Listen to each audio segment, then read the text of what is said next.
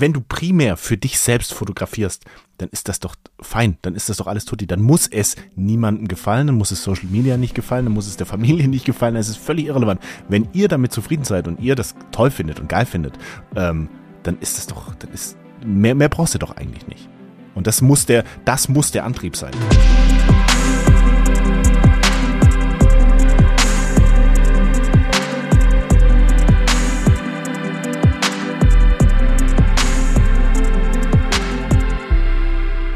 Moin Leute, was geht? Herzlich willkommen zur neuen Folge vom The Analog Times Podcast. Heute mit einem Gast, der eigentlich besser in diesen Podcast gar nicht passen könnte. Denn er nennt sich auf Instagram nicht nur Analog Vibes, was natürlich äh, ganz wunderbar das Thema trifft, sondern er ist selbst auch Podcaster und ich würde mal behaupten, äh, Mithost bei einem der bekanntesten deutschsprachigen Podcasts zum Thema analoge Fotografie. Deswegen habe ich heute quasi einen richtigen Profi zu Gast. Äh, Florian Hasubeck ist bei mir. Guten Tag, Flo. Hi, hi Janis, grüß dich. Was, was ein tolles Intro. Ich bin richtig geschmeichelt hier. Wahnsinn. Ja, super. Man, man, muss, man muss seine Gäste so anpreisen, wie sie es verdienen. Ähm, da wollte ich dir natürlich gar keinen Abbruch tun, sondern das äh, in voller Pracht so vortragen. Ich, ich finde es sehr cool, dass wir hier zusammengefunden haben. Ich habe ja gerade schon kurz gesagt, du bist ja selbst Podcaster und machst seit, boah, wie lange, wie lange gibt es euch schon, ISO 400? Uns gibt es tatsächlich, ich, ich glaube, wir haben kurz vor Corona angefangen. Das war eine ganz witzige Geschichte. Arthur und ich, wir waren beide im Unterbelichtet-Podcast. Ich weiß nicht, ob du den kennst, Pablo Chris. Die hatten da mal auch so ein, so ein kleines Podcast-Projekt. Wir waren beide dort Gast und wir sind uns schon gefolgt. Wir kannten uns von Instagram und wir haben uns schon, wir haben da schon ein paar, paar Feuer-Emojis und so ausgetauscht. Ähm, und Arthur hat, nachdem wir beide da waren, hatte in seine Story gepackt, auf Instagram hat er gepackt, ähm, ich bin unfassbar gehypt, wer hat Bock mit mir den Podcast zu starten? Und dann war das so bei mir so, klack, zwei Synapsen haben geschaltet und ich habe mir gedacht, unfassbar Bock. Wir haben beide nicht gewusst, wie wir es technisch machen. Wir hatten keinen Plan. Die ersten Folgen waren technische absolute Katastrophe. Die darf niemand mehr anhören. Ich bin kurz davor, dass ich die runternehme. Das war so schlecht. Ich sag's den Leuten immer, bitte hört die nicht. Fangt, ihr müsst nicht chronologisch vom Anfang an beginnen. Fangt jetzt an, das ist überhaupt kein Problem. Die Leute fangen an und hören sich diesen Schund von damals an. Aber ähm, das war der Startschuss für ISO 400 und das war ähm, eine der besten Entscheidungen ever. Das war so eine richtige Bauchentscheidung und das war aber etwas, wo wir beide so absolut dahinter stehen können und wo wir sagen, das war, das war gut. Das war gut, dass wir das gemacht haben. Ja, ihr seid ja auch schon irgendwie bei über 100 Folgen. Also es ist halt wirklich ein mittlerweile ein sehr erwachsener Podcast, wenn man, wenn man die Folgen einem Alter gleichsetzen wollen würde das war auch von unserer Seite eine sehr, sehr große, sehr, sehr große Messlatte, die wir uns gesetzt haben. Wir haben gesagt, und wir haben das auch gemerkt, die Zuhörer entwickeln eine gewisse Bindung zu einem. Wenn du einen Podcast hörst und du hörst diesen, wir droppen jeden Montag in, in der Früh ist der Podcast online. Die Leute wissen, wenn ich meinen Podcast, wenn eine Podcast-App der Wahl refreshe, am Montag früh gibt es eine Folge ISO 400, eine neue Folge ISO 400. Und die freuen sich drauf. So geht es mir auch. Ich höre auch gerne Podcasts in meiner Freizeit und mir geht es genauso. Ich freue mich wirklich extrem darauf, wenn ich Podcasts hören kann. Und es, es ist so eine gewisse Erwartungshaltung da. Und wir wollen da auch liefern. Uns macht es ja auch Spaß. Und ähm, wir haben beide so gesagt, wir müssen es einmal in der Woche schaffen eine Stunde, zwei Stunden aufzunehmen. Ähm, wenn wir es einmal in der Woche nicht schaffen, schaffen wir es auch einmal in zwei Wochen nicht, in drei Wochen nicht. Das ist so ein bisschen Arschbacken zusammen und wir nehmen auf und jedes Mal, wenn wir es gemacht haben, sind wir froh, sind wir euphorisch, weil es immer, immer geil ist und immer Spaß macht. Und ich habe das, das treibt uns an. Ich habe das auch schon fest, festgestellt. Ich meine, äh, der The Analogs Times Podcast ist ja noch sehr jung. Der hat ja gerade erst begonnen quasi. Er steckt ja noch in den Kinderschuhen. Mhm. Aber diese Zeit zu finden, ähm, vor allem wenn man, ich meine, ihr seid ja zu zweit, ihr habt vermutlich regelmäßigen Aufnahmetag oder sagt, ey, ist es immer, weiß ich nicht, Donnerstagabend, Mittwochabend, wann auch immer. Mittwoch, Mittwochabend, um genau zu sein. Mittwochabend, ja. genau.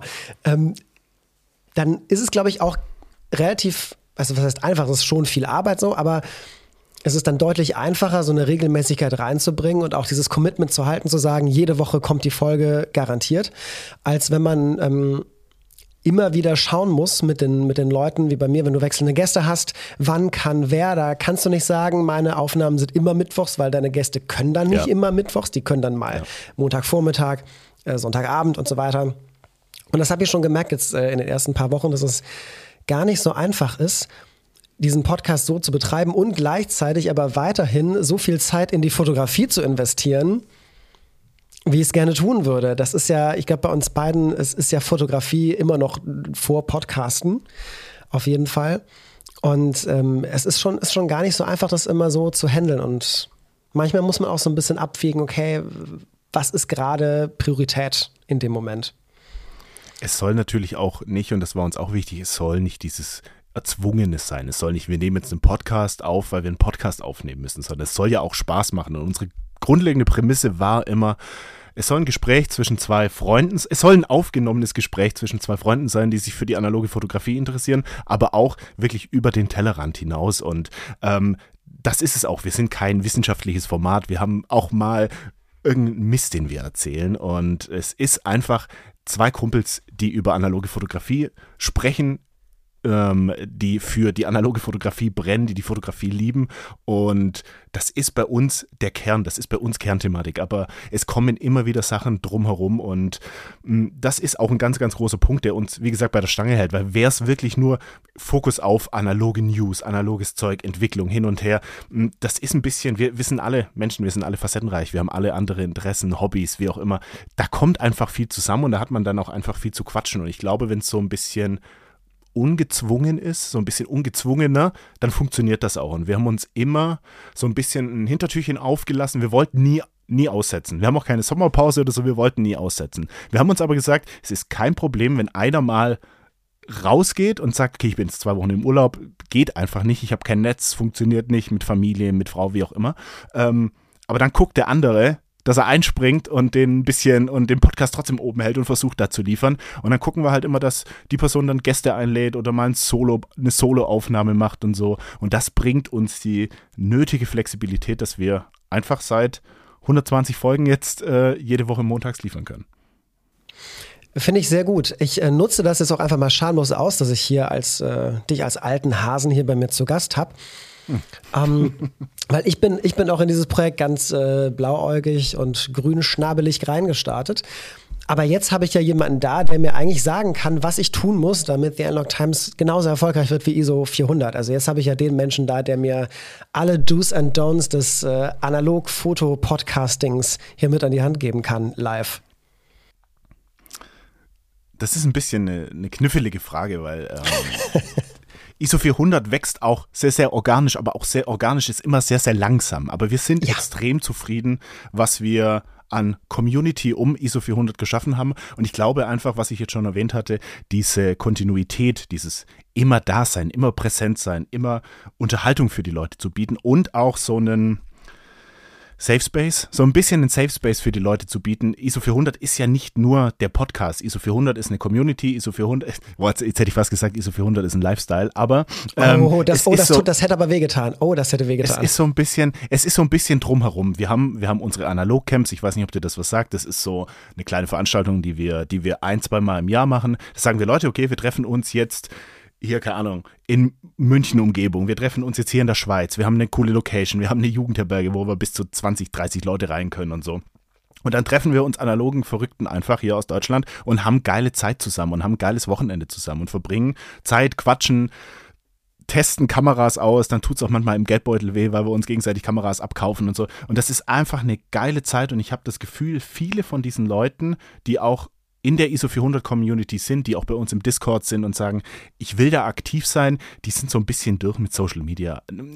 Nicht im negativsten Sinn, sondern ähm, die fühlen sich da auch vielleicht teilweise ein bisschen verloren. Das ist alles so groß und Instagram fordert so viel und so. Und das ist einfach ein cooler, Ort, wo du dein Zeug teilen kannst, wo es nicht nur um Feuer-Emojis und Herz-Emojis geht, sondern wirklich, wirklich ehrliche Worte und wo die Leute miteinander quatschen und äh, sagen, hey, was nutzt du für einen Entwickler oder wie machst du das? Hast du das so geschossen? Was habt ihr für Erfahrungen mit der Kamera und so weiter und so fort? Es ist einfach so eine Community First. Das war uns immer ganz, ganz wichtig und ich glaube, das haben wir ganz gut eingefangen mit ISO 400.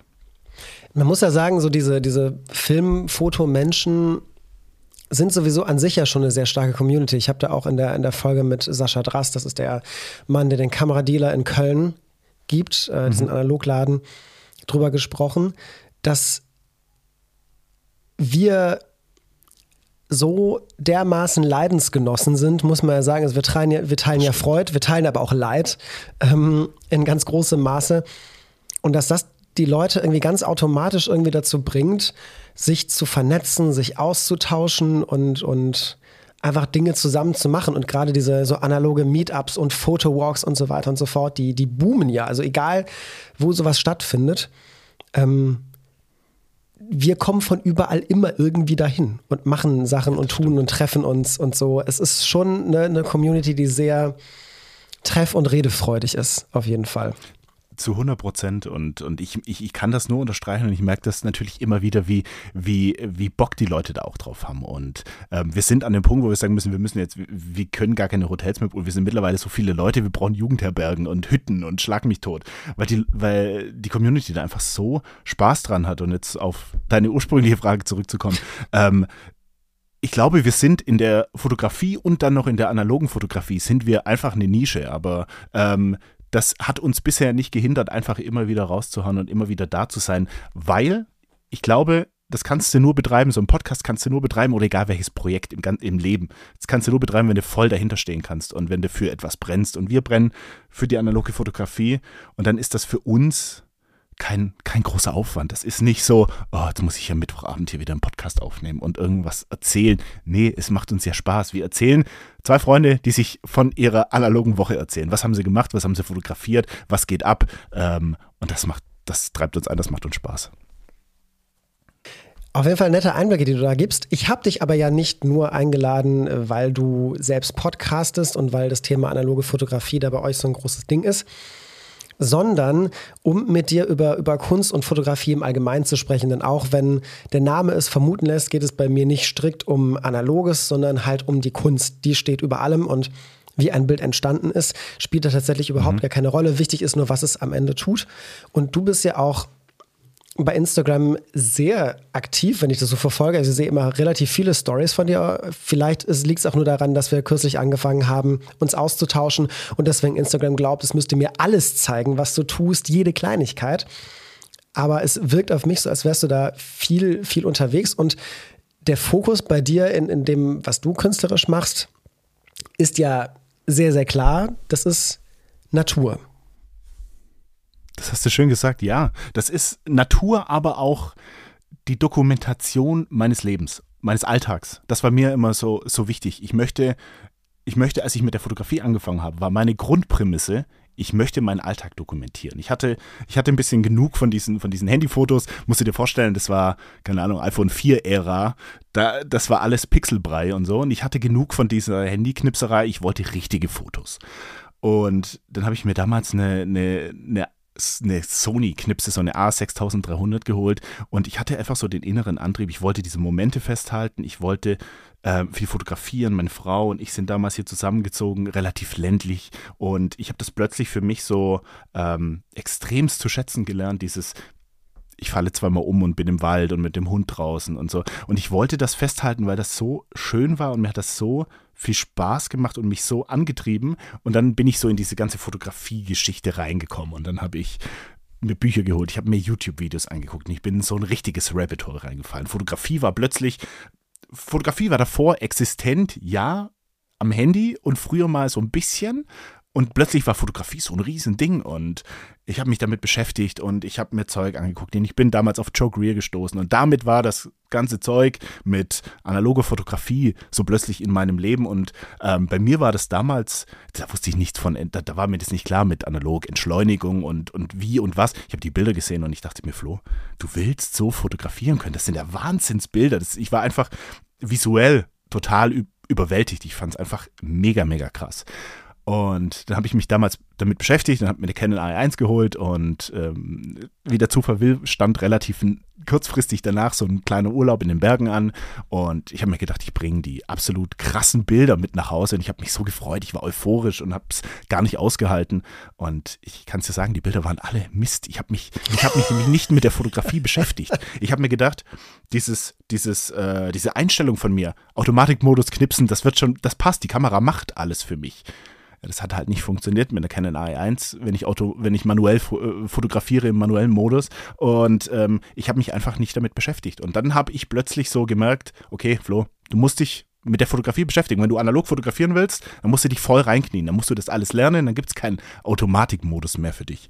Und da war ich dann völlig in der ganzen, in der ganzen Geschichte gefangen und mir hat das einfach unfassbar viel Spaß gemacht und ich habe gemerkt, ich werde besser, ich, ich lerne, ich, ähm, ich fühle mich irgendwann wohl in der Fotografie. Ich konnte dann die Kameras, ich habe mir dann damals ähm, die Canon wieder abgestoßen und habe mir dann äh, vor dreieinhalb Jahren, drei Jahren, habe ich mir eine Leica M6 geholt und das war für mich nochmal eine ganz andere Welt. Ich habe mich dann reingekniet und plötzlich war diese Kamera, diese kleine Kamera immer dabei und ich habe so viel mit der fotografiert und ich habe das so gelernt und ich bin da so dran, fotografisch würde ich sagen, gewachsen mit, dem ganz, mit der ganz großen Prämisse, ich hatte plötzlich, wie gesagt, diese Kamera immer dabei. Nicht nur, nicht nur, wenn die Konditionen super sind, sondern ich hatte die einfach oft dabei. Und ähm, das ist für mich heute noch eine absolut, die absolute Baseline. Ich möchte diese Momente festhalten, weil ich gemerkt habe, hier in der Natur, im, im ländlichen, da gibt es so viele schöne Momente, die viele Leute einfach gar nicht sehen, die viele Leute einfach gar nicht wahrhaben. Diese Pastelltöne bei Sonnenaufgang oder die, die Light Rays, die da mal durch den Wald knallen.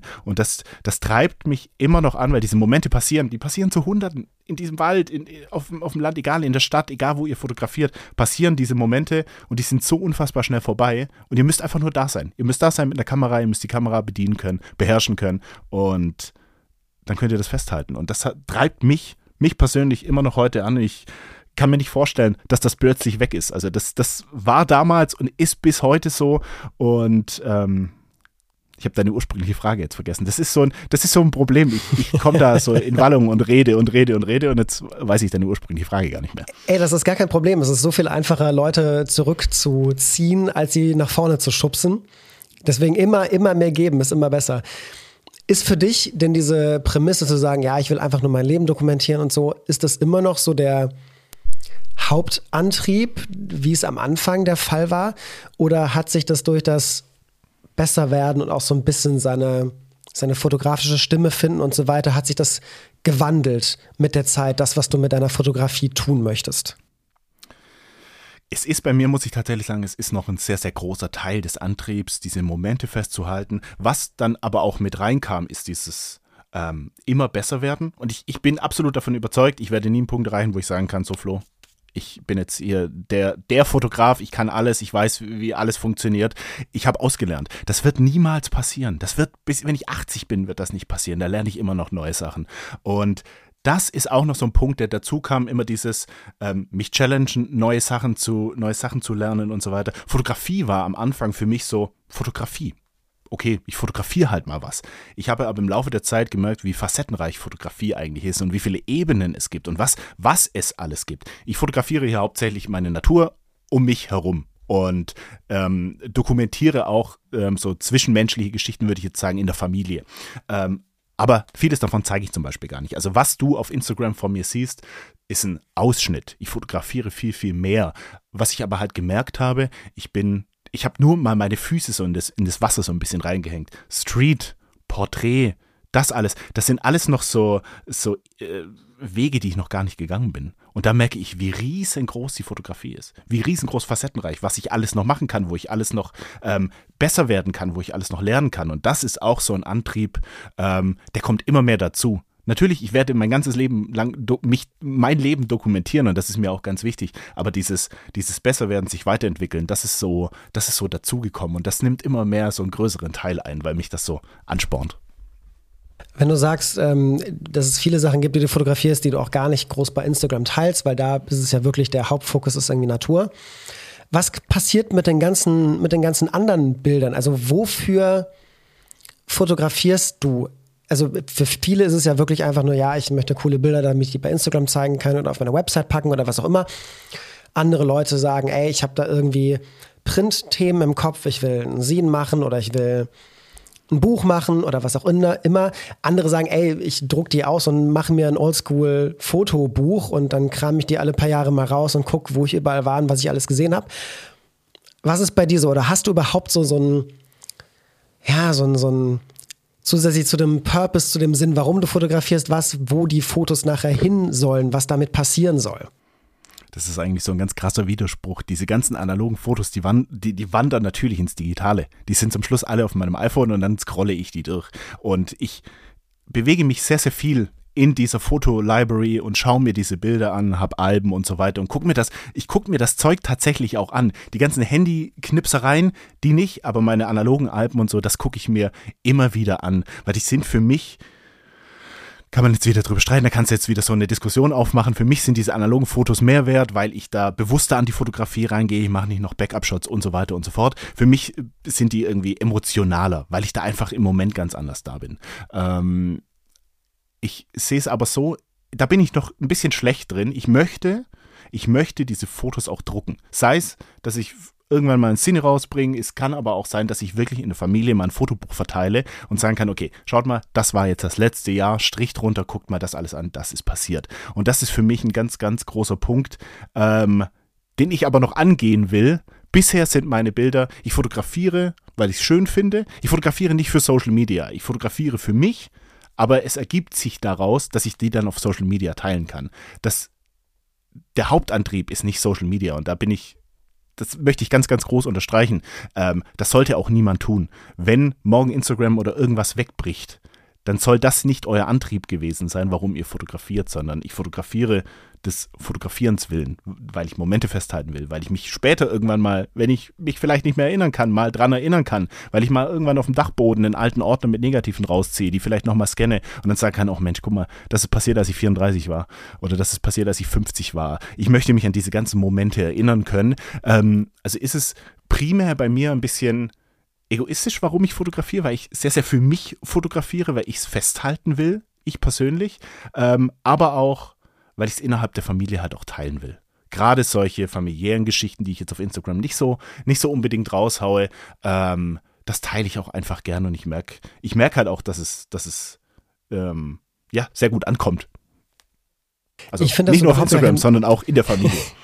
ich finde das überhaupt kein bisschen egoistisch. Ich ähm, habe da tatsächlich in einer anderen Folge schon mal mit, ich glaube mit Sarah drüber gesprochen, die auch gesagt hat, dass sie viele Bilder, die sie macht, gar nicht auf Social Media teilt, sondern dass sie die dann zurückhält für irgendwelche Ausstellungen, weil sie weiß, die würden auf Instagram nicht funktionieren, weil es Dinge sind, die nicht der allgemeinen Ästhetik entsprechen. Und für sich selbst zu fotografieren ist der beste Grund zu fotografieren. Das ist schon ganz richtig, wie du es gesagt hast. Wenn daraus sich andere Dinge ergeben, ist das super. Aber wenn die Motivation rein extrinsisch ist, dann, dann wird da auch nichts passieren. Dann ernährt sich dann nicht, dann wird, sich, dann wird das nicht wachsen, dann wird das immer fremdgesteuert bleiben und dann findet man ganz bestimmt nicht mhm. so diese, wie ich es immer gerne nenne, diese fotografische Stimme, mit der man sich ausdrücken möchte, weil man dann komplett danach lebt, was gerade andere einem aufs Auge drücken, visuell und inhaltlich. Deswegen ähm, finde ich es sehr spannend. Und was ich auch lustig fand, ähm, immer wenn mich Leute gefragt haben, warum ich das Magazin zum Beispiel ins Leben gerufen habe, The Analog Times, oder wenn ich darüber spreche, ganz allgemein, ist, fast jedes Mal startet mein persönliches Narrativ zu diesem Magazin mit, ja, was ist denn, wenn irgendwann alle Instagram-Server zusammenbrechen und dann nichts mehr da ist? Ja, und will ich, will ich dann wirklich als Künstler davon abhängig sein, von diesen Servertürmen, die da stehen, mit Nullen und Einsen drauf? Soll das mein, mein Vermächtnis sein? Oder will ich da ein bisschen mehr hinterlassen, was anderes hinterlassen. Und das war damit halt mit der Hauptgrund, warum ich gesagt habe, hey, Printmagazin. Klar, nimmt nicht jeder das Geld in die Hand, um sich so ein Ding zu holen, wie du es getan hast. Äh, du hast ja gerade in die Kamera gehalten. Das sehen die Leute natürlich nicht, die mich hören, deswegen sage ich es mal dazu. Ähm, aber es ist trotzdem eine so befriedigende Art und Weise, seine Bilder irgendwie zu haben, weil analoge Fotografie, digitale Fotografie, scheißegal, wie schön das auch immer ist, wenn man es sich dann auf dem Handy oder auf dem Computer anguckt, aber Papier ist mhm. einfach mhm. nochmal eine ganz, ganz, ganz andere Nummer. Und auf Papier wird jede Art von Bild analog, weil du es dann plötzlich anfassen kannst, weil dann plötzlich was echtes, haptisches da ist. Und ich glaube auch persönlich, dass es ähm, auch um sich fotografisch weiterzuentwickeln super wichtig ist, Bilder zu selektieren und zu drucken, Alben zu machen und zu schauen, okay, wie erzähle ich eine Geschichte anhand von Bildern und ähm, das wieder zu machen und wieder und wieder und wieder und Bilder auszutauschen und zu gucken und hin und her mhm. zu überlegen und so. Ähm, da habe ich ähm, mit Ben Hammer drüber gesprochen in einer der Folgen, wie wichtig eigentlich dieses Editieren im Sinne von Bilder auswählen ist im Vergleich zu heute bedeutet Edit halt, welche, welche Presets benutze ich. Aber halt diese Bildauswahl zu treffen, was, was für ein super wichtiger Schritt das ist und wie wenig da heute oft noch drauf geachtet wird. Dabei ist es eigentlich fast schon der, der wichtigste Step auf dem Weg. Ja, aber das kannst du ja auch nur wieder machen, wenn du wenn du viel fotografierst, wenn du viel hast, wenn du dich viel mit deiner Fotografie beschäftigst, wenn du viel durch deine und das ob das jetzt, ob das jetzt ausgedruckte Bilder sind oder ob es jetzt wirklich deine digitalen Bilder am Smartphone sind oder die du irgendwo hin und her schiebst. Aber ich finde es ganz wichtig, dass du halt in diesen Bildern auch lebst, dass du da aktiv bist, mit denen, mit denen interagierst und so und die nicht einfach nur auf einer Festplatte liegen und dann du einmal im Jahr drüber gehst und sagst, ach ja, das war ja der Urlaub oder das war ja das, sondern dieses immer wieder durch die Bilder. Ich, ich scrolle so viel, das ist auch mein persönliches Instagram so ein bisschen. Ich scrolle durch meine eigenen Bilder und ähm, ich würde sagen, ich fotografiere viel. Ja, und da rutscht auch gerne mal was drunter. Und das finde ich aber dann wirklich wieder ganz, ganz schön, wenn man nach einem gewissen Zeitraum, drei, vier, fünf Monaten, nach einem Jahr durch die Bilder durchscrollt und sich denkt, okay, krass, wieso habe ich das noch nie gesehen? Weil du da mit einem ganz anderen Blick plötzlich nochmal rangehst. Du gehst, du gehst nicht mehr so, so gehypt ran, so, okay, jetzt, jetzt habe ich meine Scans, jetzt habe ich meine 36 Bilder auf der Rolle,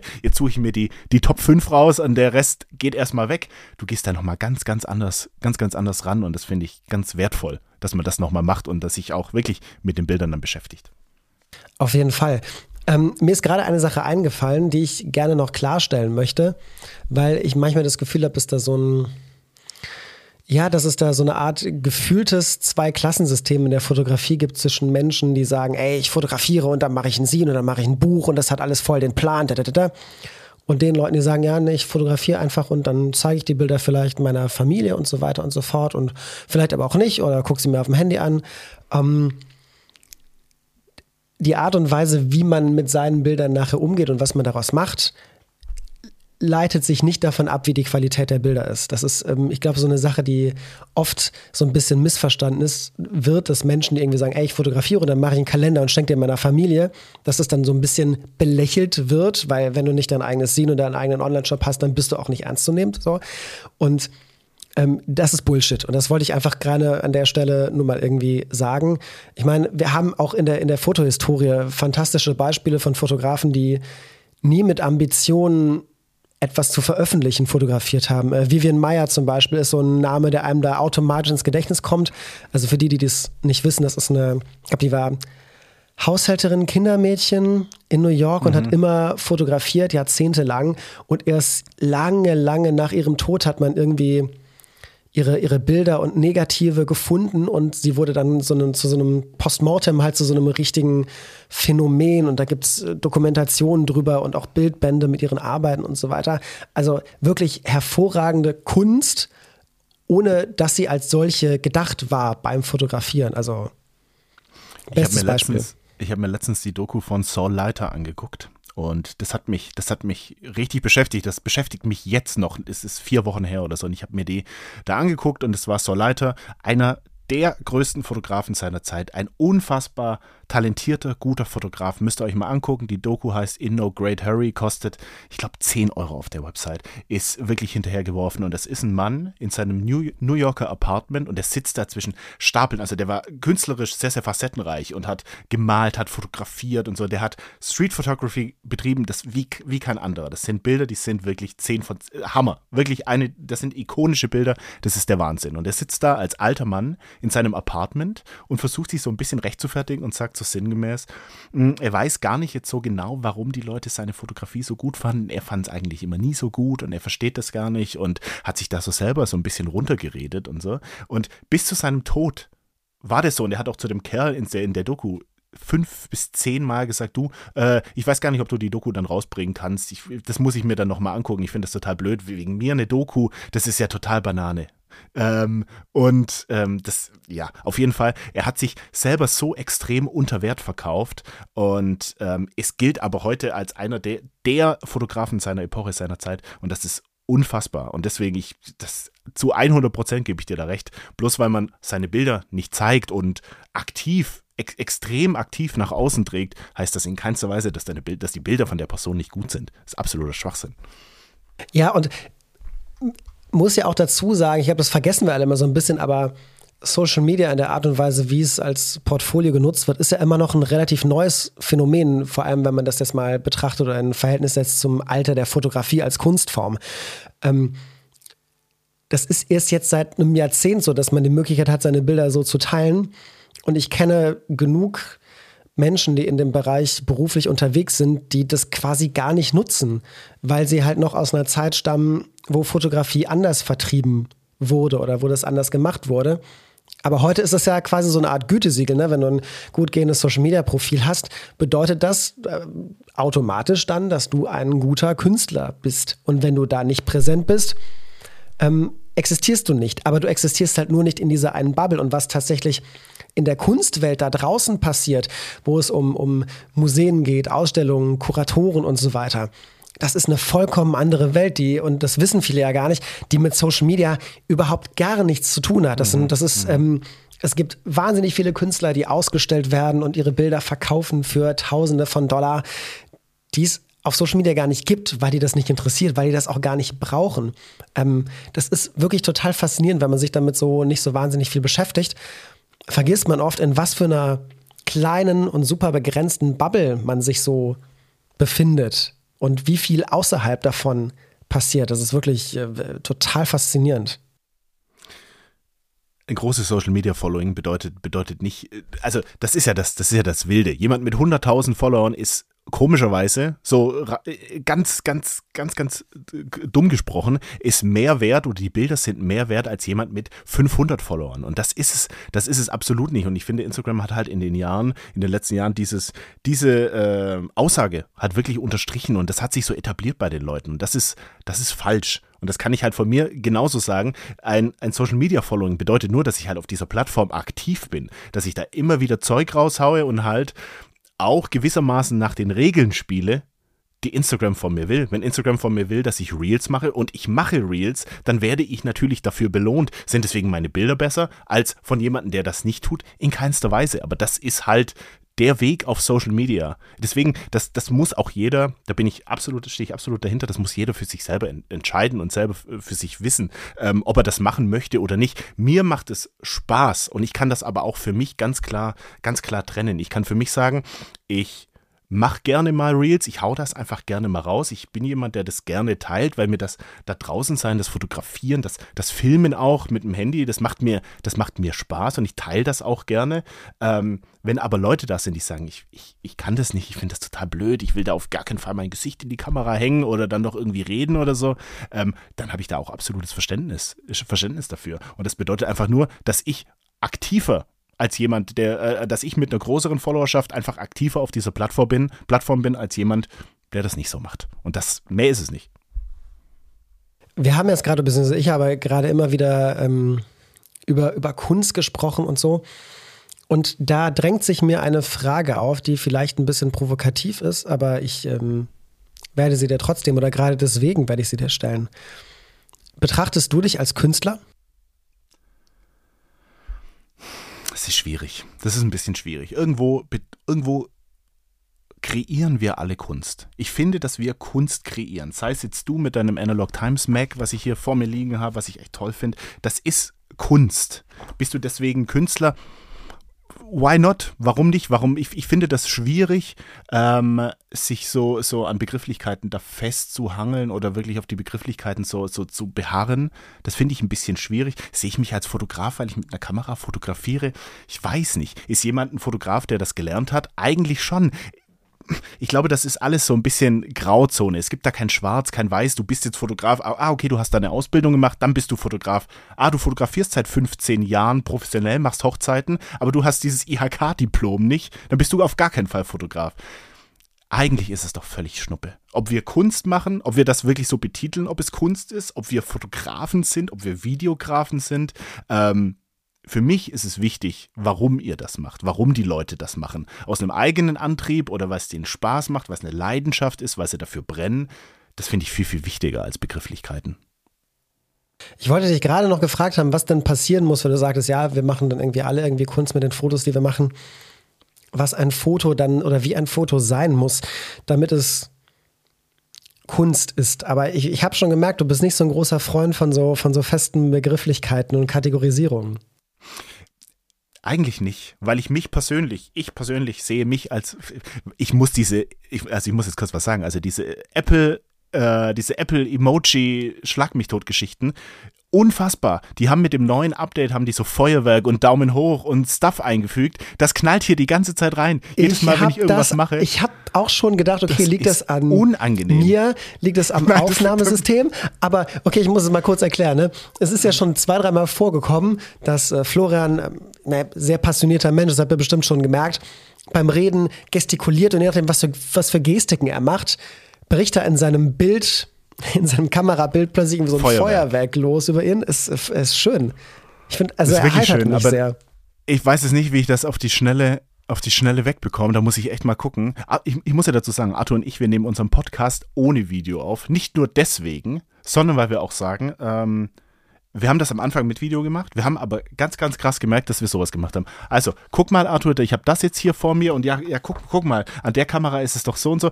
Und dann haben wir, sind wir wirklich in diese Schiene reingegangen, weil wir davon ausgegangen sind, ja, der andere sieht es ja. Bis wir gemerkt haben, nein, die Leute sehen das alles nicht und wir sind extrem verleitet, dass wir, dass wir hier versuchen, Dinge zu zeigen und zu präsentieren. Und das ist teilweise knifflig. Und wir haben für uns gemerkt, das Video canceln hat uns sehr, sehr viel gebracht. Wir sind viel, viel konzentrierter und ähm, mehr bei der Sache und versuchen weniger Zeug zu zeigen, weil das, da, da äh, rutscht man gerne ab. Ich ähm, könnte das jetzt als Werbung nutzen. Zurückzukommen zu deiner Frage. Ich könnte es kurz als Werbung nutzen, ne? weil du zeigst ja immer schön dieses Magazin in die Kamera und das können die Leute ja, nicht sehen. Mach Werbung. Wenn ihr sehen wollt, was der Florian in die Kamera haltet, dann ähm, ja, schaut mal in die Show Notes, dann könnt ihr euch das Magazin selbst besorgen. So, das ist das einzige an Werbung, was ich, was ich machen möchte für das gleichnamige Magazin. Das reicht. Der Analog Times Volume 4. Kann ich auf jeden Fall empfehlen. Genau. Habe ich im Leica Store in Heidelberg gekauft. Äh, ein unfassbar tolles Magazin, gefällt mir sehr, sehr gut. Musste ich direkt mitnehmen. Ich habe es, ähm, ich habe, glaube so, ein, so einen Walk durch den, durch den, durch den Store habe ich in die Story gepackt und du hast mir direkt geschrieben, vergiss das Magazin nicht. Dann habe ich gesagt, ja, schon, schon genau. lange in der Einkaufstüte. Ich, ich finde das ja schön, weil also ich vorher gab es irgendwie das Magazin ähm, nur bei mir im Shop und das ist auch, das muss ich immer dazu sagen, ähm, das ist kein groß kommerzielles Projekt. Das, der einzige, das einzige finanzielle Ziel, was ich habe mit dem Magazin, ist, dass die Kosten gedeckt sind. Und ähm, wenn das erreicht ist, dann bin ich happy und dann bin ich glücklich. Ich muss nicht draufzahlen. Es ist ein bisschen mehr Kunst, ein bisschen mehr gedruckte Kunst in der Welt und dann bin ich absolut glücklich. Aber es ist auch schon cool zu sehen, wenn dann ähm, mich zum Beispiel so ein Leica Store Heidelberg anschreibt oder der, also der Store Manager mich anschreibt und mich anruft und sagt, hey, ich habe das gesehen und ich habe das bestellt und hättest du nicht Bock, irgendwie ein paar Exemplare bei uns ausliegen zu lassen und so weiter, ist irgendwie, ist irgendwie schön, weil dadurch halt Leute auch in Kontakt damit kommen, die das sonst nicht getan hätten und die dann irgendwie wieder darauf stoßen, die vielleicht auch neue Künstlerinnen und Künstler kennenlernen, die ja in den Magazinen immer gefeatured sind und ähm, ja, das ist, ist, ein, ist ein schönes Gefühl, wenn man so ein bisschen was beitragen kann zu dieser Kunstform auf die eine oder andere Weise.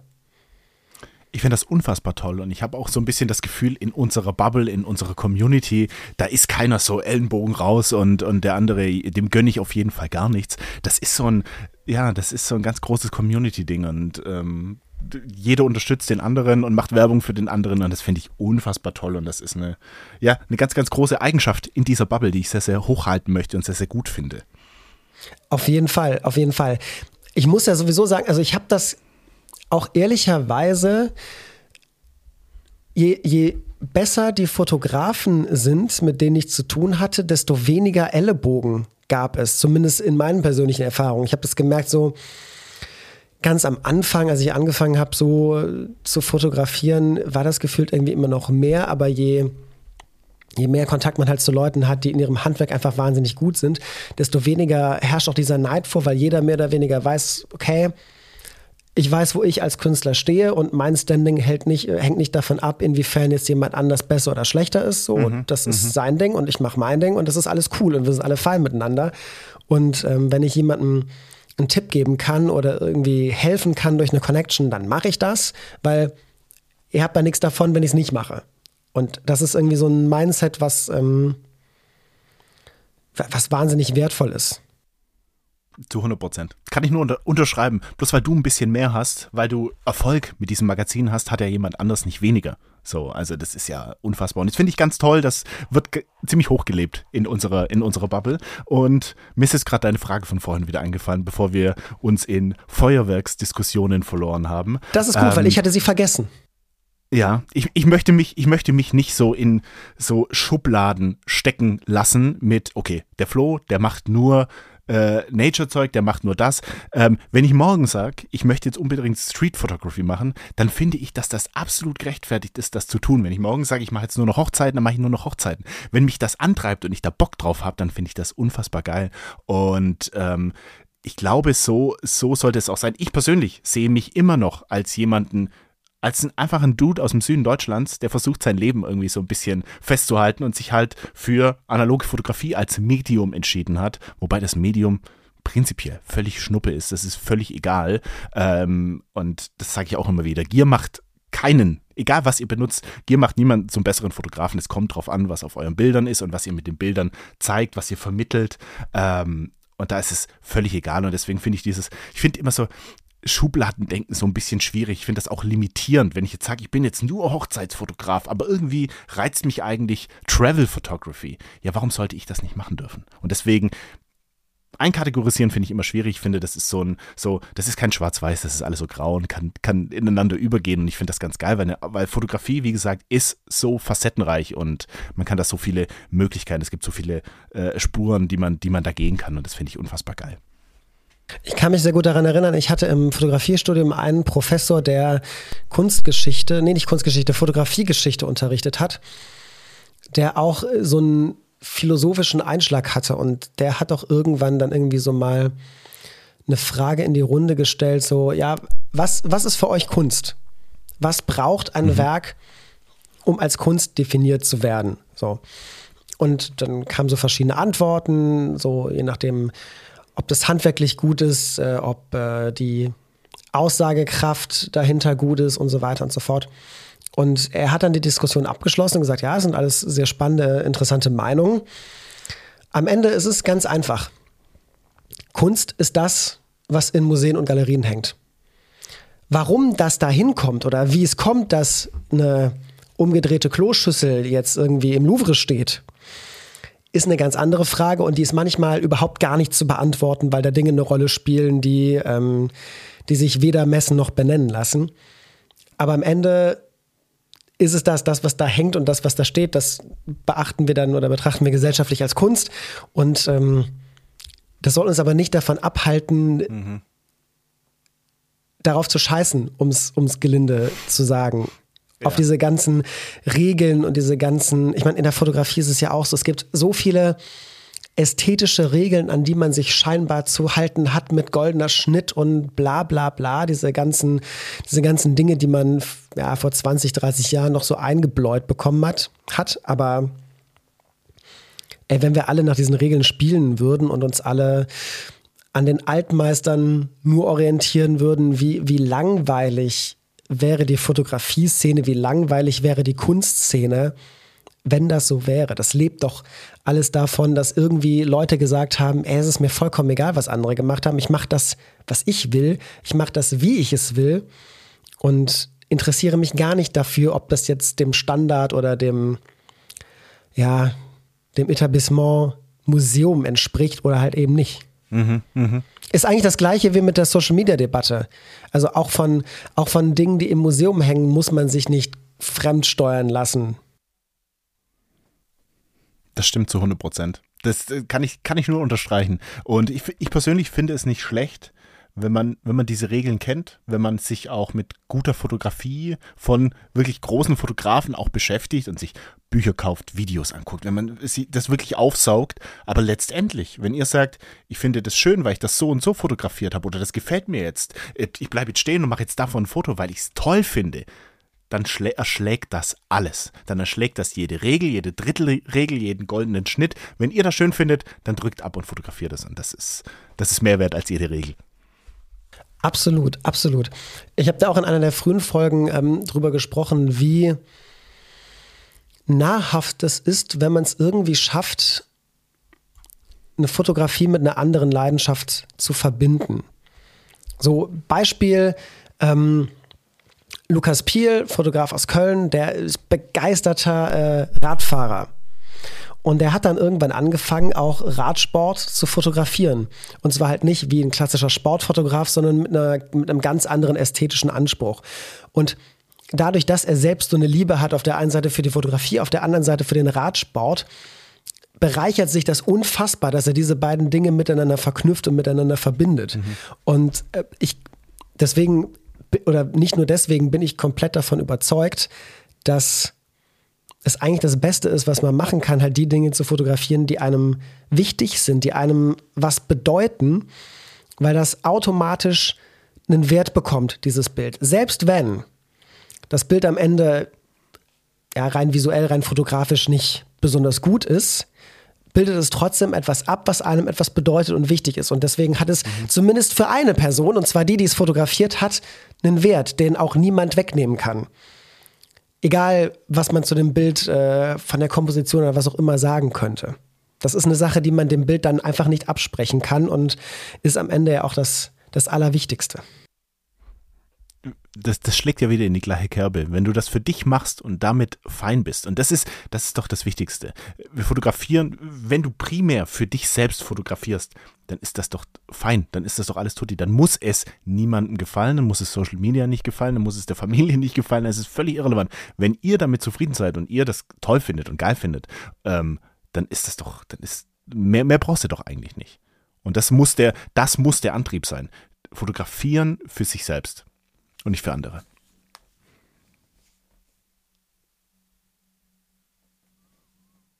Ah, ich bin wieder da. Du, ich, hatte, ich hatte dich kurz verloren du hattest mich kurz verloren. Jetzt haben wir uns wieder. Das ist schön. Wir haben uns, wir haben uns gefunden, wir haben uns wieder gefunden. Das ist, das ist sehr schön.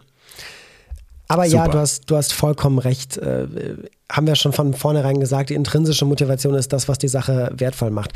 Hast du denn Exakt. persönlich mit, mit den Sachen, die du so fotografierst und zeigst, und ich meine jetzt speziell vor allem diese Naturfotografie-Sache, hast du damit trotzdem Ambitionen, die Sachen in einem anderen Umfeld zu zeigen, jetzt als, sei es als Magazin oder in Form von einer Ausstellung oder so? Ist er, weil irgendwie, selbst wenn man für sich selbst fotografiert, und das ist ja alles äh, ganz super und ganz schön und ganz wertvoll und für die mentale Gesundheit ganz toll, wenn, wenn das der Anspruch ist, den man hat.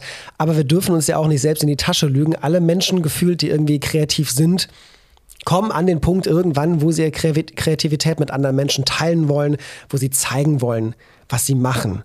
So, es wäre wär irgendwie gelogen, wenn wir was anderes sagen würden. Kreative leben halt auch ein bisschen von Applaus und Anerkennung. So, ist nun mal so. Wie sieht das bei dir aus? Hast du da irgendwelche Ziele, kurzfristig, langfristig? Wir haben da tatsächlich gerade so ein kleines Projekt. Arthur und ich haben letztens so ein bisschen geschrieben miteinander und haben gesagt, also wir wollten beide in Szene machen. Mir war es persönlich wichtig. Ich fotografiere jetzt seit dreieinhalb Jahren analog und da hat sich extrem viel angesammelt. Und ich bin an so einem Punkt, wo ich sage, für mich, es wäre ganz schön, das mit so einem Sinne zu unterstreichen und sagen zu können, das ist jetzt der Zeitraum, Haken dahinter, das passt jetzt. Das wäre jetzt ganz cool. Arthur wollte eh einen Sinne machen und wir haben gesagt, warum nicht die Synergieeffekte so ein bisschen nutzen und wir machen da was zusammen. Und so weit, so weit sind wir jetzt. Also wir sind da so ein bisschen in der Planung drin. Wir wollen da auf jeden Fall was zusammen machen. Und das ist jetzt kurz bis mittelfristig so ein bisschen unser Ansporn, dass wir sagen, wir machen da jetzt was zusammen. Wir haben ungefähr den gleichen ästhetischen Geschmack, wie das Ding aussehen soll, was wir für ein Papier haben wollen. Der Umfang ist ungefähr gleich. Da haben wir jetzt in den letzten Wochen relativ viel miteinander gequatscht und das wird auf jeden Fall kommen. Wie das Ding nachher heißt, wie das genau aussehen soll, ähm, thematisch, das steht noch offen, aber thematisch haben wir es auch mal ein bisschen gesagt. Arthur hat relativ viel auf Reisen gemacht. Ich habe relativ viel hier im nahen Umfeld gemacht und das ist eigentlich ein geiler Mix, den wir so ein bisschen fahren wollen. Wir wollen sagen, so einmal Travel-Fotografie Anführungszeichen, und auf der anderen Seite aber die Fotografie vor der eigenen Haustür. Und das kombiniert in einem Büchlein, sagen wir mal Büchlein, Hardcover-Büchlein, das wäre natürlich ultra geil und das sind wir gerade so ein bisschen am Brainstorm. Und ähm, ich glaube, das ist, das kommt mit der Zeit, je mehr man fotografiert, ich glaube, desto mehr ist es dem, dem einem selbst wichtig, dass irgendwie auch mal abseits von digitalen JPEGs und so festzuhalten, sei es jetzt wirklich, dass du dir komplett die Wohnung hier zuknallst mit deinen eigenen Bildern oder halt mit einem kleinen Werk. Und ähm, das ist auf jeden Fall so. Also da wollen wir auf jeden Fall machen. Ich habe das ganze Thema so ein bisschen stiefmütterlich behandelt, weil ich immer für mich so ein bisschen denke, das ist alles, ich bin zufrieden mit meiner Arbeit, mit meinen Fotos, aber vielleicht kommt, passiert am Morgen noch was Geileres. Und das ist auch das, was mich so ein bisschen antreibt. Dieses immer besser, wie gesagt, dieses immer besser werden. Und deswegen, ähm, das, da weiß ich selber, da bin ich ein bisschen perfektionistisch teilweise. Und dann denke ich mir natürlich auch, ja, aber es, wenn ich jetzt noch ein halbes Jahr warte, dann summiert sich noch ein bisschen mehr Arbeit auf, ein bisschen mehr Foto auf, die dann noch schöner in diesem Sinne werden. Und so habe ich mich jetzt die letzten zweieinhalb Jahre so ein bisschen da durchgemogelt. Und jetzt ist aber der Punkt, wo ich sagen will, ich will da jetzt was machen. Und das wäre jetzt bisher der Plan. Ich kann das super gut verstehen, weil mir geht es ähnlich. Ich habe vor vier Jahren, glaube ich, drei oder vier Jahren angefangen für mein erstes Buch zu fotografieren, ganz gezielt für Hotel Stories. Und mhm. ich war schon mehrmals an dem Punkt, wo ich gesagt habe, so, ich glaube, jetzt, jetzt gehe ich es an. Mit den Bildern, die ich habe. Bin aber jedes Mal dann selbst wieder in diese Falle getappt, zu sagen, ja, nee, ich glaube, ich brauche noch ein bisschen. Ich glaube, ich brauche noch ein paar, noch eine, Stre eine ja. Strecke noch. Komm, eine Strecke noch. Und dann habe ich sie gemacht, ja, ja, ich, ich, komm, eine, eine noch, eine noch. So, und so hat sich das jetzt, glaube ich, anderthalb Jahre lang gezogen, dass ich immer gesagt habe, so, eine Strecke noch, komm, eine noch, eine noch, eine noch. Und ähm, ich, irgendwann muss man sich diese finale Deadline setzen, weil sonst treibt man dieses Spielchen Ewigkeiten und dann wird nie irgendwas darauf. Ich persönlich habe das jetzt gemacht. Ich habe ein letztes finales Datum, wo ich das letzte Mal Bilder mache für dieses Projekt und dann ist es abgeschlossen und dann wird das Ganze gedruckt und fertig ist. Aber es ist, es ist super schwierig, dann auch irgendwann diesen, diesen eigenen Ansprüchen gerecht zu werden. Das ist natürlich die andere Seite der Medaille, wenn es um intrinsische Motivation geht, dass man halt sich selbst gegenüber bei solchen Sachen dann auch wahnsinnig kritisch ist, was gut ist, weil es ist, das ist wichtig. Irgendeine Form von Qualitätsanspruch muss man ja an sich selbst haben. Aber es ähm, macht Dinge auch manchmal echt ein bisschen kompliziert. Und sei es nur festzulegen, so jetzt reicht's, jetzt ist es genug, jetzt, jetzt habe ich das, was ich brauche. Aber das ist genau das, was ich vorhin, vorhin angesprochen habe mit dem Podcast. Die ersten Folgen, auf die bin ich ganz und gar nicht stolz. Da wusste ich noch gar nicht, wie mache ich das mit dem Leveln und mit dem Audiomanagement und das ganze Zeug. Ich hatte keinen Plan. Und die waren unterirdisch und die habe ich so wirklich hemdsärmlich zusammengeschustert und das hat einigermaßen funktioniert. Wenn ich heute darauf zurückblicke, war das alles schlecht und ich schäme mich fast für diese Folgen.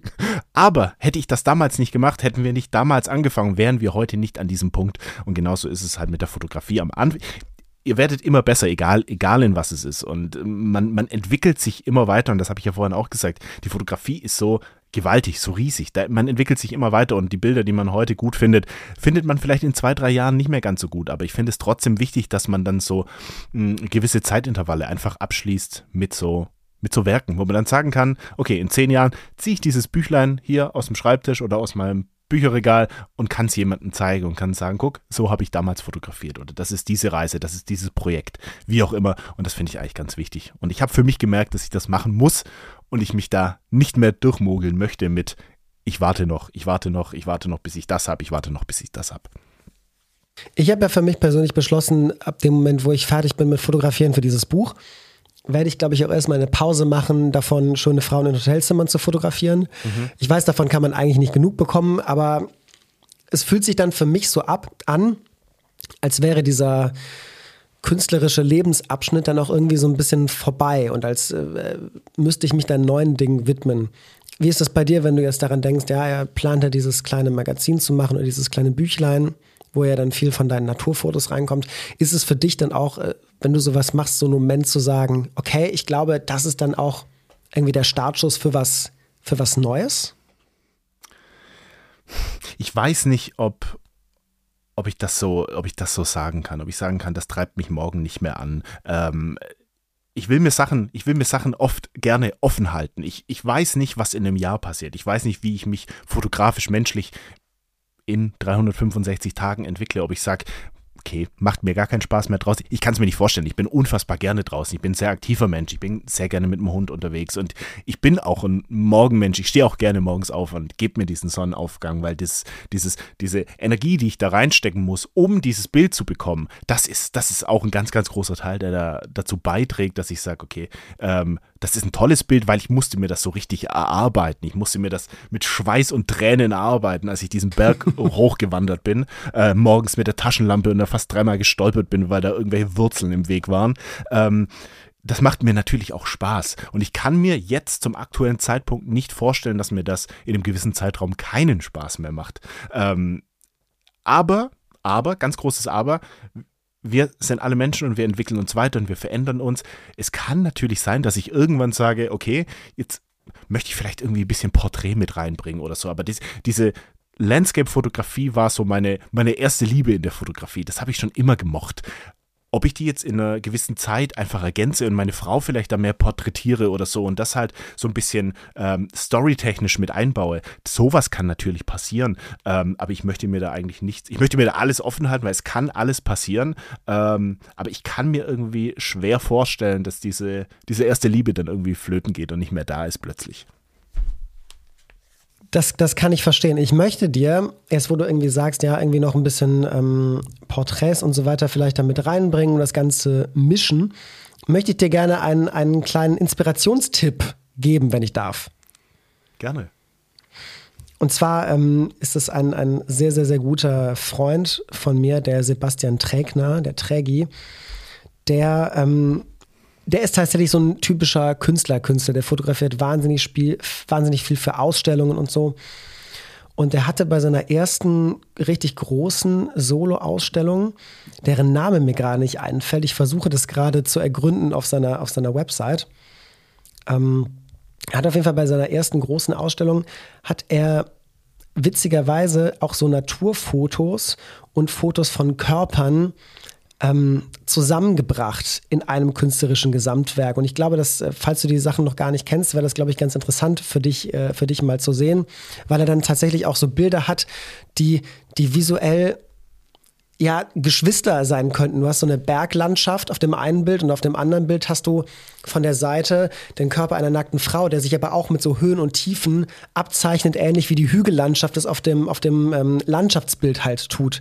Und finde ich, also finde ich bis heute eine wahnsinnig faszinierende Arbeit, die es halt schafft, so zwei, ja, zwei, zwei Fotografieformen, die eigentlich, sollte man meinen, komplett unterschiedlich sind, aber trotzdem visuell zusammenzuschmeißen. Oder auch, da war ein Bild von irgendwie von so ähm, Vulkanboden mit Riss drin und das andere Bild war, glaube ich, irgendwie von einer, von einer Narbe auf der Haut, die halt eine ähnliche Zeichnung ich glaub, ich hat. Ich das mal gesehen. Ja, das musst du mir mal schicken, wenn du das gefunden hast. Muss, muss, ich dir mal, muss ich dir mal schicken, aber ich finde es ja. wahnsinnig interessant, irgendwie, äh, dass man auch mit der Fotografie auf diese Art und Weise spielen kann, Dinge zusammenzubringen, die auf den ersten Blick halt eben gar nicht zusammengehören. Und das ähm, musste ich gerade dran denken. Das ist äh, Aber wie super Inspiration generell wie Wahnsinn ist das? Das ist doch super, dass, dass man so viel Zeug zusammenwürfeln kann und man kann das so kreativ werden und man kann machen, auf was man Bock hat. Und es funktioniert. Es funktioniert, funktionieren so viele Sachen. Und deswegen meine ich, dieses Schubladendenken funktioniert einfach nicht. Wenn, der, wenn, wenn, du morgen sagst, ich mache genau das, ich fotografiere einen Vulkan und dann auf dem anderen Bild die Frau, die dann irgendwie harmonisch dann in das Bild reinpasst, das ist doch ultra geil, was wir da machen können. Ich habe noch eine Frage, bevor ich ähm, diese, diese wunderbare, nette Folge mit dir auf ein Ende hinleiten möchte. Wenn du dir Arbeiten anschaust von anderen Fotografen, tendierst du dann eher dazu, dich mit Fotografen zu beschäftigen, die fotografisch in eine ähnliche Richtung gehen wie du? Oder bist du wie ich es bin, eher der Typ, der sich viel mehr für Fotografie interessiert, die ganz weit weg ist von dem, was er selbst macht, weil das irgendwie noch inspirierender ist, als sich mit dem mehr oder weniger gleichen Scheiß zwischen großen Anführungsstrichen immer auseinanderzusetzen. Ich glaube, ich kann das ganz schön beantworten. Als ich im Leica Store Heidelberg war, ich habe mir zwei Sachen gekauft. Zum einen habe ich mir habe ich mir von Ragnar Axelsson Where the World is Melting gekauft das ist ein Buch, da sind viele Bilder aus, alles schwarz-weiß, viele Bilder aus Grönland, Skandinavien, also wirklich unfassbare Regionen. Äh, Ende der 90er, Anfang 2000, ein paar Bilder aus den 80ern. Ich halte die gerade in die Kamera, Janis, damit du das mal sehen kannst. Das sind oh ja, Bilder dabei. Ich, ich sehe es und es sieht fantastisch aus.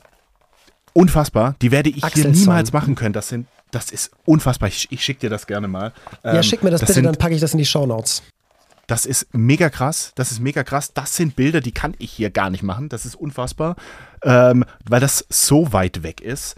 Und auf der anderen Seite habe ich mir dein Analog Times gekauft und ich glaube, das erschlägt deine Frage ganz schön. Das sind zwei ganz, ganz unterschiedliche Arten der Fotografie. Ich habe sie aber in dem Laden gesehen und ich fand sie beide so unfassbar spannend, dass ich sie mir holen wollte und angucken wollte. Und ich habe jetzt das Wochenende durch beide Sachen durchgeblättert ähm, und das hat mir fotografisch sehr, sehr viel gegeben. Und das ist das Schöne dran. Es muss nicht das sein. Ich gucke mir natürlich nicht nur Bilder von irgendwelchen tollen Landschaften an, ähm, obwohl mir das gefällt, aber ich gucke da auch gerne über den Tellerrand und gucke mir an, was machen Fotografen, die in ganz anderen Branchen, in ganz anderen Nischen, in ganz anderen, äh, auf ganz anderen Wegen unterwegs sind. Und das gibt mir kreativ auch ganz schön viel, weil das, das geht alles, ich sage das immer so ganz schön, das geht immer in so einen ganz, ganz großen Inspirationstopf. Du kannst da nicht direkt draus ziehen, bloß weil ich mir äh, das jetzt angucke von dem Ragnar oder dein, dein Mac durchblättere, ähm, kann ich nicht direkt sagen, okay, jetzt habe ich Bock, das zu fotografieren oder das zu machen. Aber das ist alles so unterbewusst in so einem riesengroßen Inspirationstopf, aus dem ich mich dann einfach bedienen kann. Und das ist, das ist unfassbar cool und das macht unfassbar viel Spaß. Deswegen, ähm, Fotografie ist facettenreich und das liebe ich daran und da gucke ich mir auch gerne Werke von anderen an, die ganz andere Dinge machen. Also da draußen nutzt die Gelegenheit, klickt euch in den Shownotes mal durch die paar Empfehlungen, die wir da verlinkt haben.